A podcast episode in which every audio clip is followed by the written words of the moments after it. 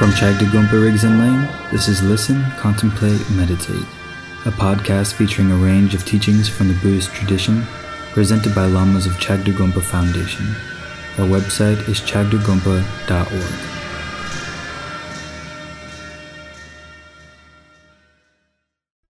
Generally, we don't bring our shoes in because they're dirty, and this shrine room is a place where we have a great respect, and so we don't bring our shoes in. And that's another reason why we sit on the floor. Unless, of course, you have a physical limitation, then you're welcome to sit on the chairs.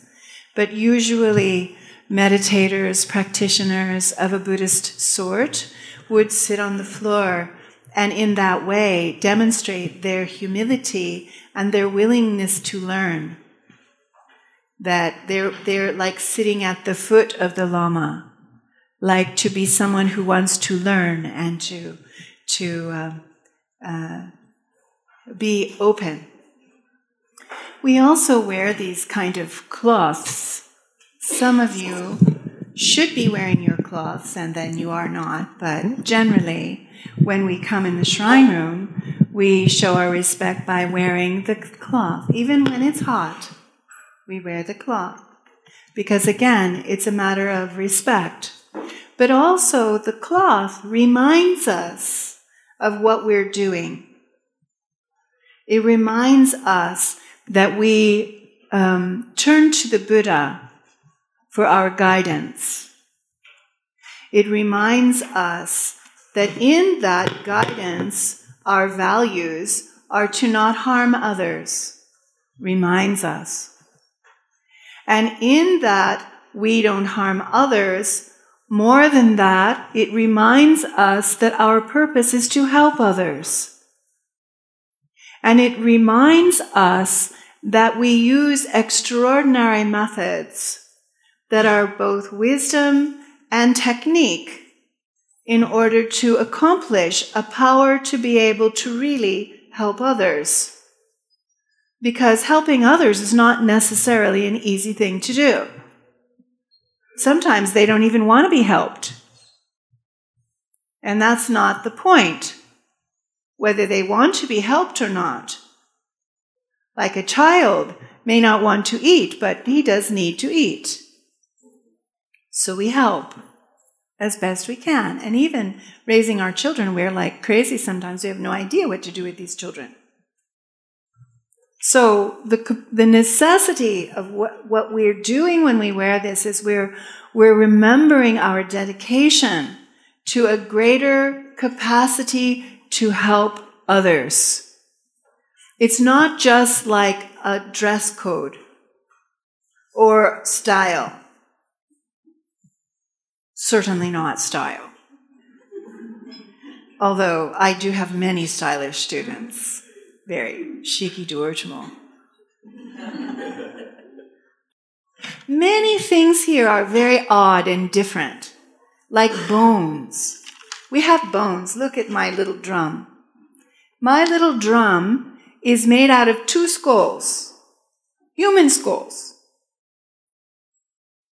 Ew. Irki, but it has a meaning. It has a meaning that's even important to us in modern times, because now, we have a big economic crisis. Our money is worth a fourth of what it used to be worth. It could get worse. You know, we used to be rich, mais ou menos, but now it's much more menos than mais. And that's the way it is with things in this world. So the great meditators of the past were poor people. They weren't rich people. They wandered. And so as poor people, what were they going to use as a bowl? Clunking around somewhere, they found a head bone. Clunking around somewhere, they cut it. It's a perfect bowl. Is a perfect horn. A leg bone is a perfect horn. If you have no horn, what are you going to make a sound with if you have no horn?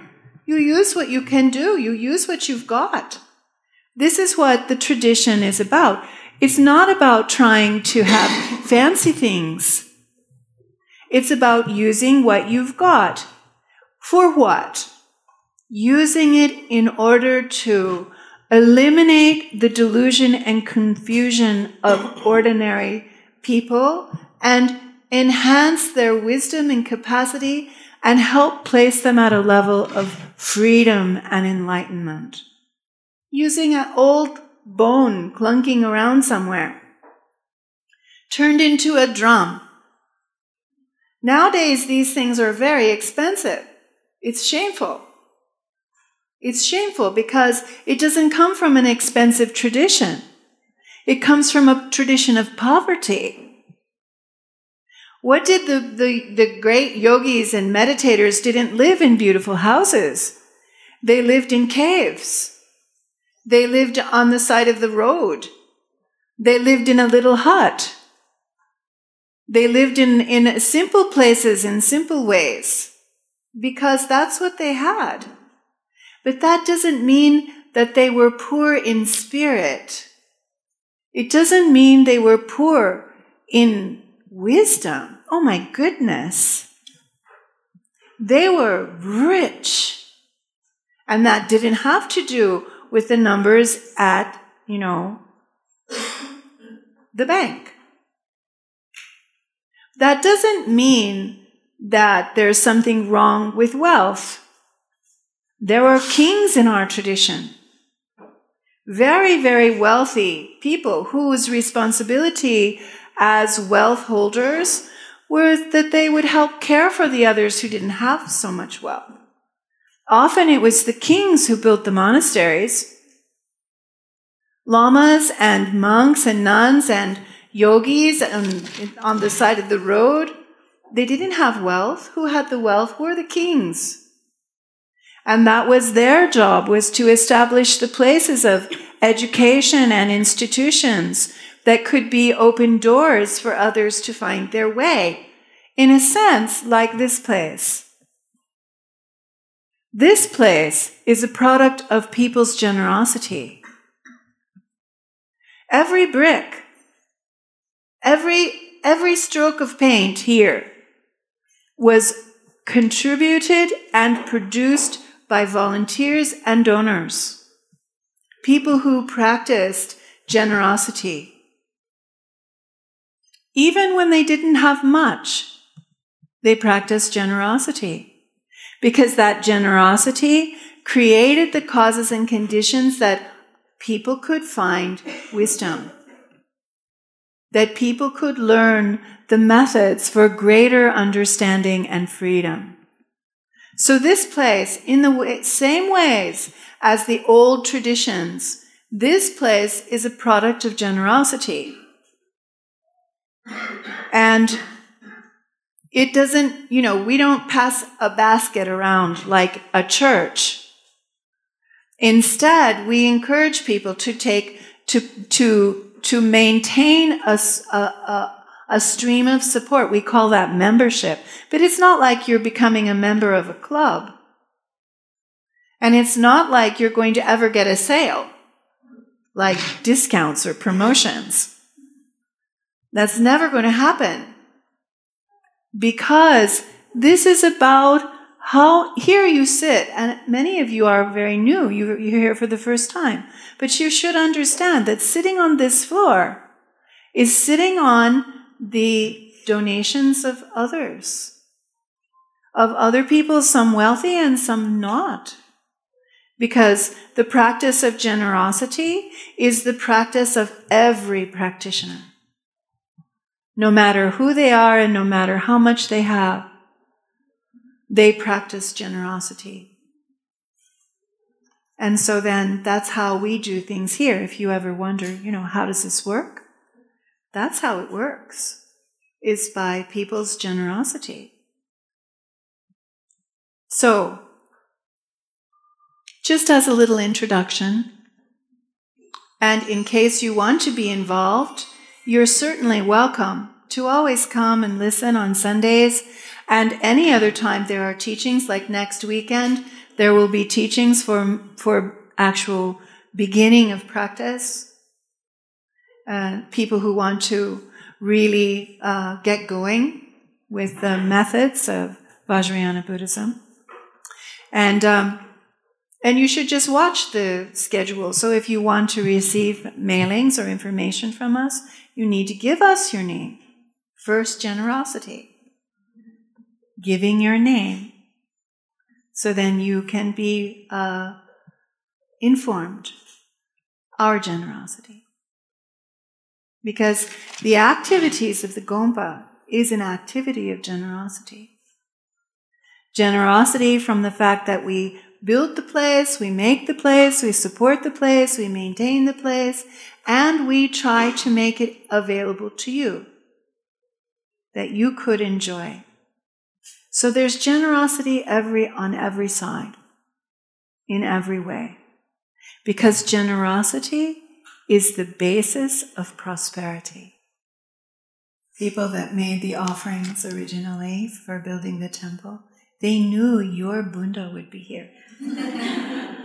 That they knew their offering was going to be supporting your Buddha.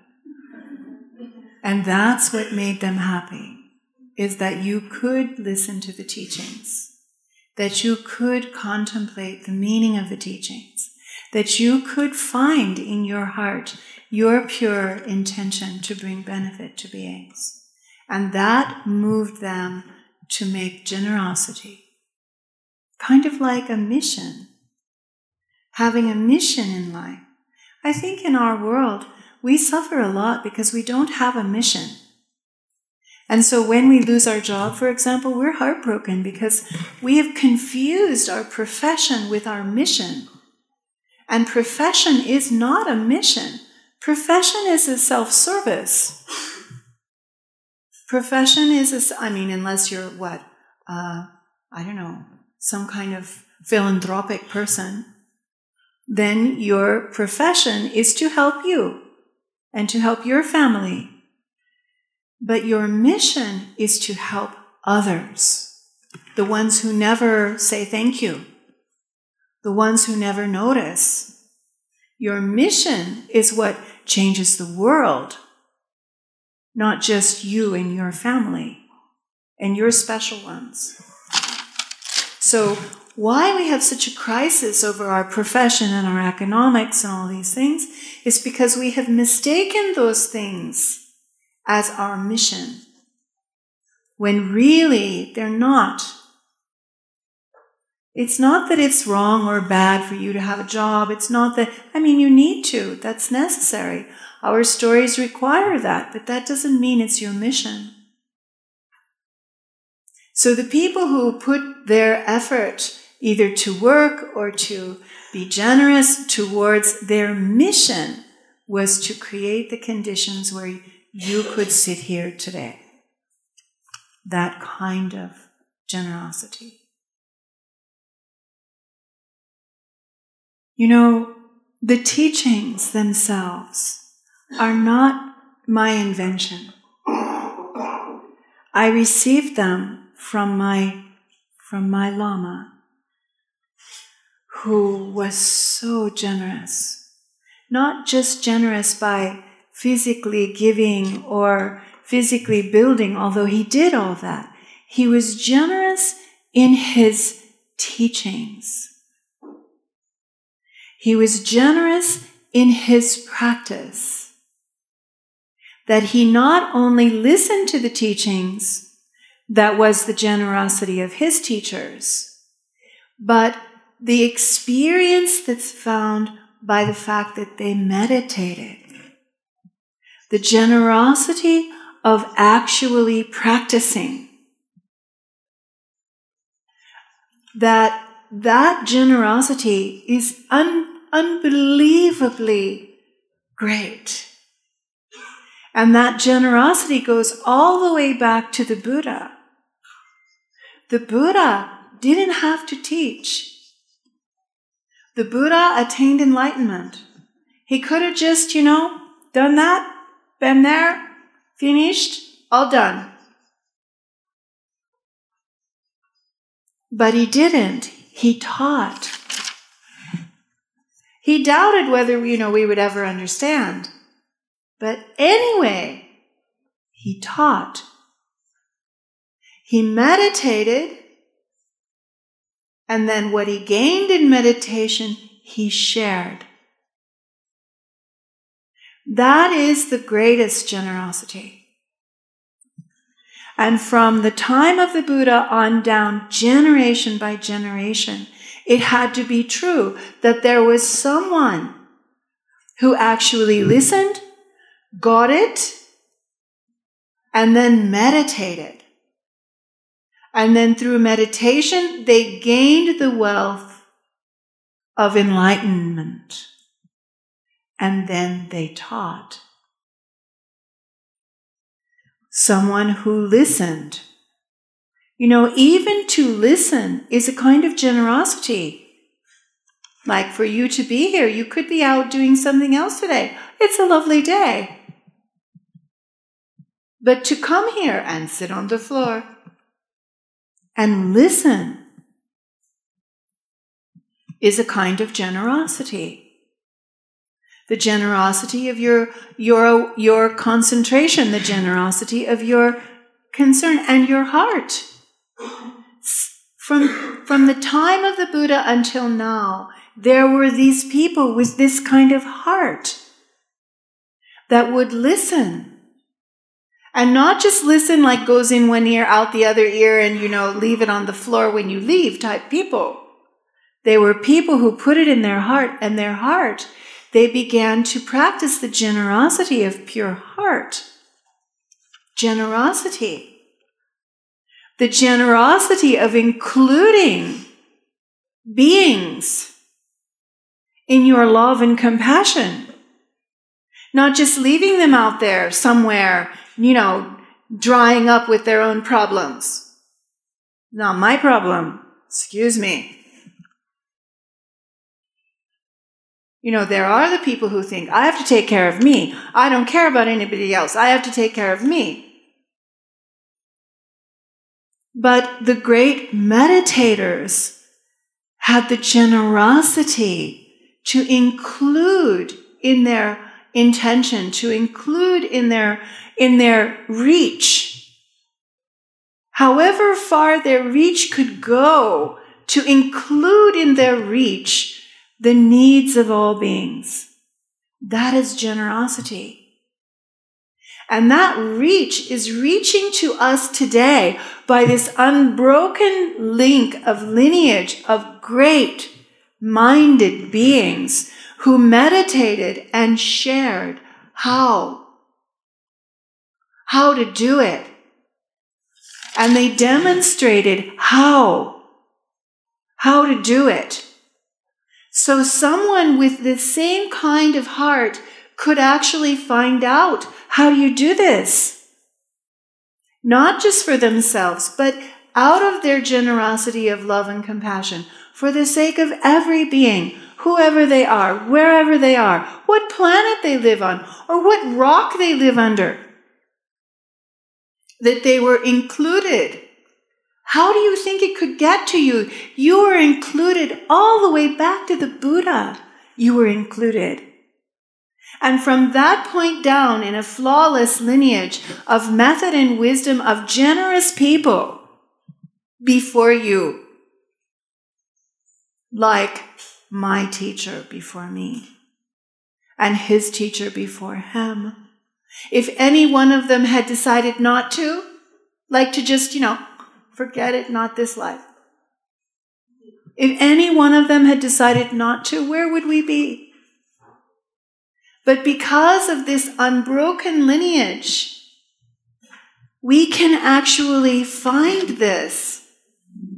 So it's not just the bricks and the paint and the tonkas. It's not just the fact that there's wood under your bunda holding you up. It's that this lineage of love and compassion and generosity has come down through time perfectly unbroken. And now you,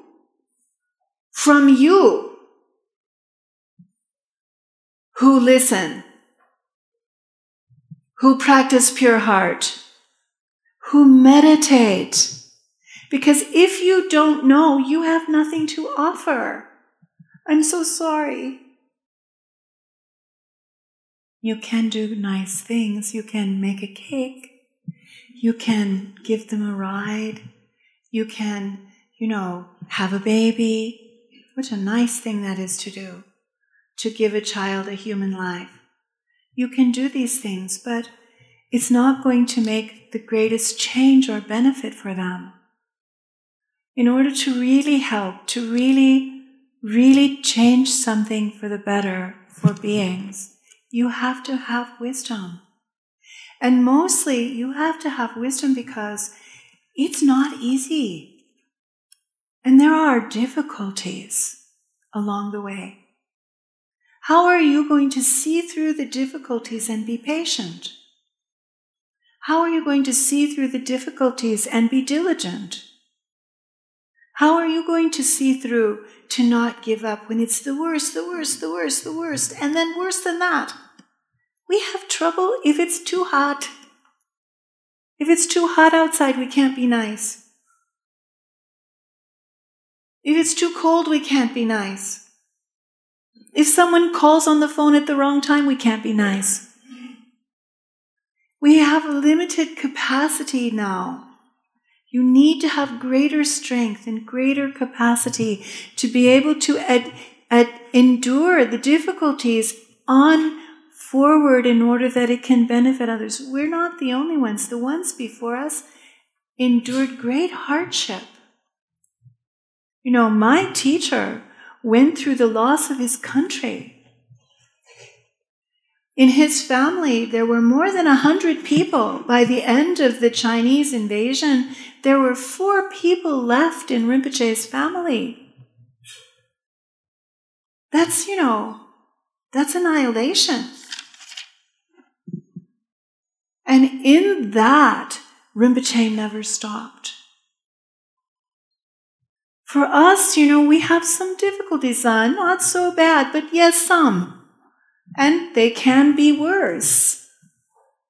No promise that just because you do Dharma, things are going to be easy. I would say that's not true. Doing Dharma means you do it for the benefit of others, no matter the cost. That it doesn't matter the difficulty. You will never stop. This is why we wear the cloth, to remind us. We don't stop. We never stop. Until every being is placed at the level of complete enlightenment, I will work for the benefit of beings. That kind of training I saw manifest in my teacher. I know he saw that manifest in his teachers. And that's what we have to do too. We need strength and we need wisdom to be able to carry on in any adversity, no matter what happens. Because things happen. Impermanent, they are. But still, they happen. So we have to keep going. My teacher, Chakti Chukurumche, was famous for saying, just keep going. Just keep going. He said, it's like swimming. You don't stop. You drown. So you just keep going. If a flower floats by, it doesn't work to stop because a flower floated by. Oh, a flower! No, yes, a flower floated by, you keep swimming. If one cocoa floats by, it doesn't work to go, oh, a cocoa, no. And then, bloop, bloop, bloop, that's it. One cocoa floating by. Just keep swimming. Keep swimming. As the Buddhas and Bodhisattvas and great masters have done before you. You must know the truth so that you can practice that kind of generosity that actually cares for the beings in the future, cares for the people like you who need to know. What would I have done if I didn't have Rinpoche? What would I have done? Where would I go? How would I find that? So this generosity of the lineage is the greatest generosity of all. That they would meditate, that they would contemplate, and that they would struggle. They would go through adversity and difficulties and obstacles, and they didn't care. They didn't care how difficult it was. They just carried on to realization so that they could share that, so that all beings could finally be free.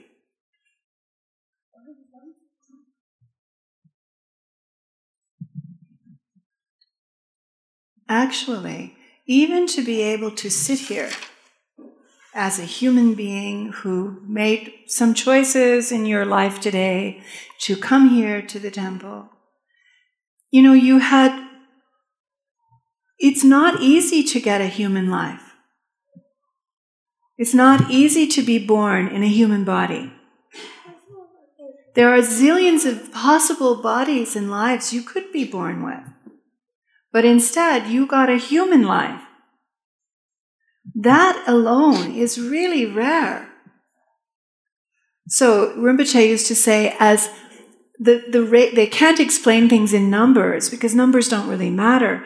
But the example is, if there was a turtle, a huge turtle, who lived in the bottom of the sea, and the sea was as huge as the universe, and once every 100 years, this turtle would rise from the bottom of the sea to take a little breath of air and then go down for another 100 years to sit and stew down there. And on the surface of this great universal sea, there was a yoke, a wooden yoke, just floating along randomly by winds and waves, just, you know, no order, no direction, no navigation, just helplessly moving along the surface of the sea. And that the turtle would come up in its 100-year breath and put its head directly through that yoke. That's how rare is to be born a human being. So just to be here as a human, let alone all the conditions of lineage and generosity and everything and, you know, the course of your everyday life. I mean, really, when you look at all the interdependence, it's really remarkable that you could be here and that you could hear, that you could listen more, that you could really comprehend what's being said to you. And more great than that, that you could actually apply yourself to question the teachings. Is that true? What was that woman talking about? You could really give some thought to it. And then when you give thought to it, you come to conclusions. To come to the conclusion that it is valuable, I need to know more about this. Imagine how rare, how precious, how unbelievably amazing that is. And then you don't have long. This precious 100-year breath interdependence thing, it doesn't last long. You have maybe 100 years at best. But if you live to be 100, how good are you? You know, think about the real prime time of your life.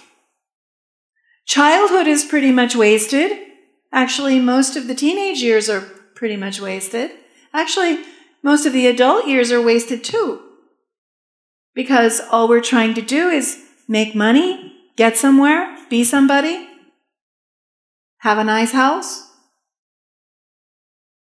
And then it all starts to slip through our fingers. And we can't keep it. You know, the old people, they can't keep their houses they work so hard for. They don't have the power to be able to do that. Even if they think, oh, I made all this money, the money becomes worthless. You know what you should do? You should go visit the ladies at the old folks' home. There's not men there, because men die young. The old ladies. All of them are full of old ladies, because men don't survive long compared to women. Go talk to those old ladies. What did they used to have? Now they have one bed. They have the company of other old ladies. They used to dance and sing songs and go places and do things. No more. Oh, and they had children that now never call. They never call. It becomes like a whole day thing to have lunch. It becomes a crisis to get to the bathroom. It's not a pleasure, our old age. It's not a productive period.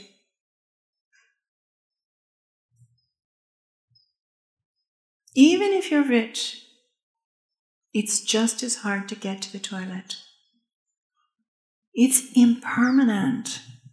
You need to know that now. It doesn't work to cry about it later. You need to know that now. This is not keepable. Even your human body, which is your greatest asset, nothing is more important than your body. Nothing. Your human body is your greatest, most precious, and most remarkable asset, and it is not keepable. We are impermanent. We will die. But your mind doesn't die. Now that's an interesting concept, because we think, oh, I'm not going to die. Well, the little I-ming thing, that dies. Your personality dies. Your memory dies. Your hopes and fears, they all die. Everything dies except the nakedness of your absolute being. So what Buddha meant to give to you is the ownership of your own absolute mind, that which will never die, that which is not improvable or reducible, that which is Buddha, your Buddha nature. And we aren't in possession of our Buddha nature, even though we have it. We're totally in possession of the I. What I want, where I'm going to go, what I'm going to do, what I like, what I don't like, who I am, what I need, blah, blah, blah, blah, blah.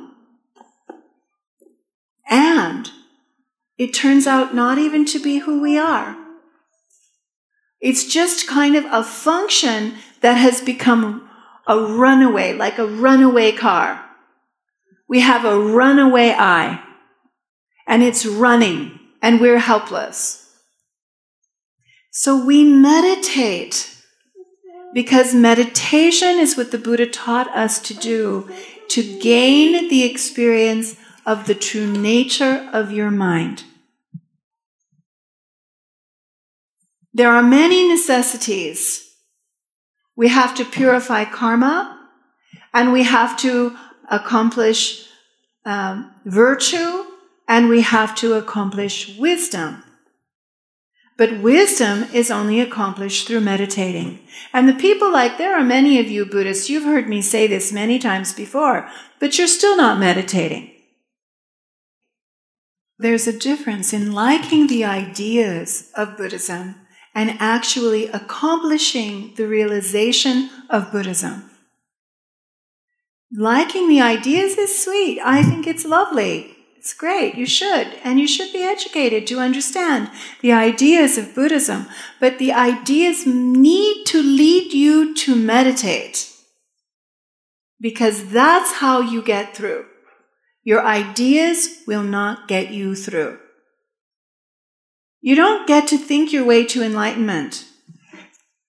Your thinker is impermanent. Why do you think I put that big statue out in front of the temple of the Buddha laying there? That statue is the death of Buddha.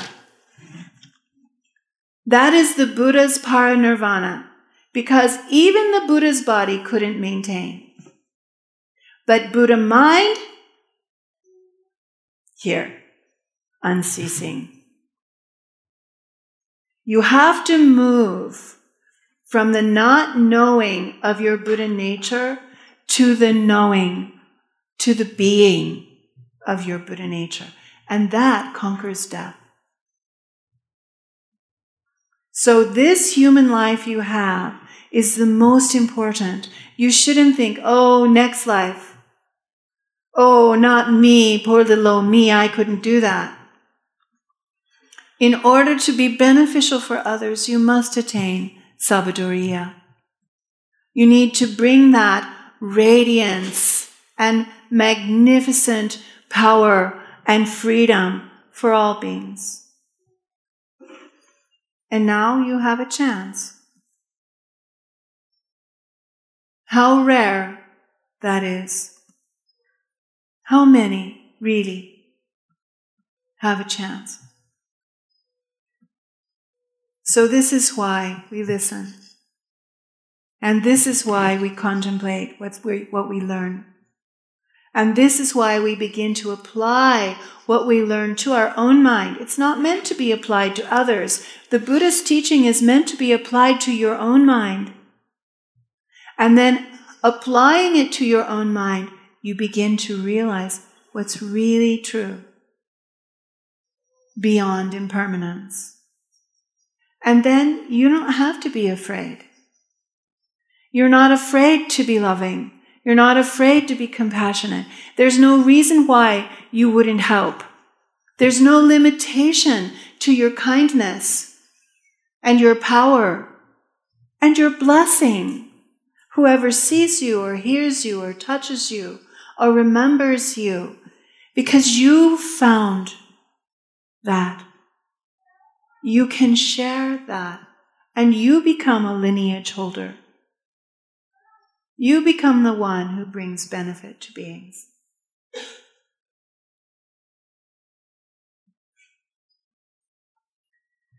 After we take a short break, then we'll have a meditation, which is a meditation of love and compassion, which is usually conducted by Michelle or one of the other students here.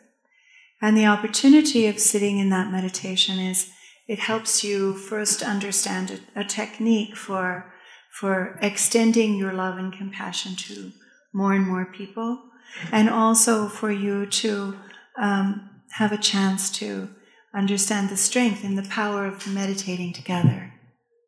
When people sit to meditate together, it's stronger. It's harder at home alone. You might think it's easier because you get to do it any old way you want, but actually, the power of our minds together is greater. Rinpoche used to use an example. If a tree falls on the road, if one person has to move it, it's almost impossible. But 4 or 5 people, 6 or 7 people, we can move it easily.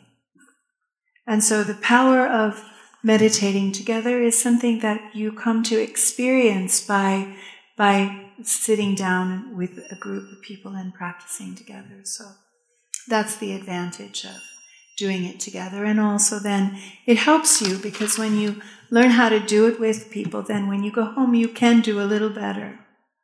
Not that it's easy, but you can do a little better.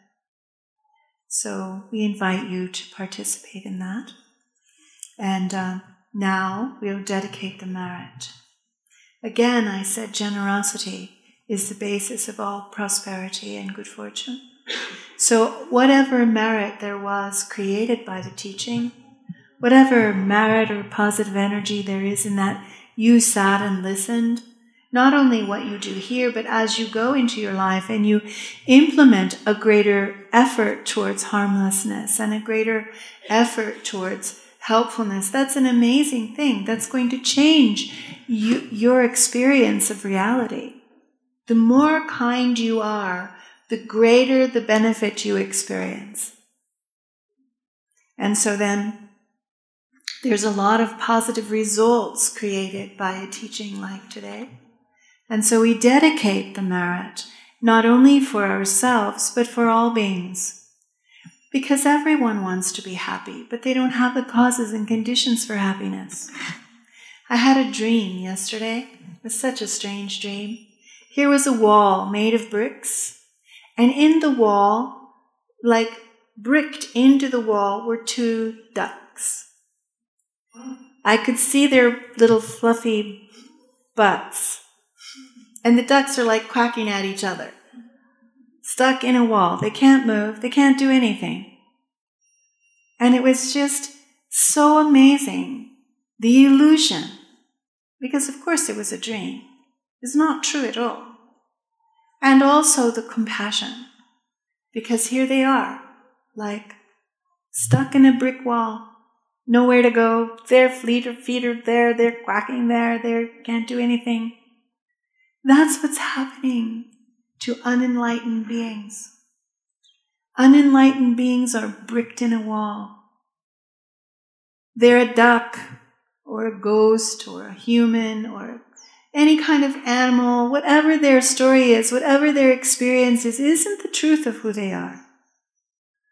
They're stuck in an illusion, like bricked into a wall that isn't even true.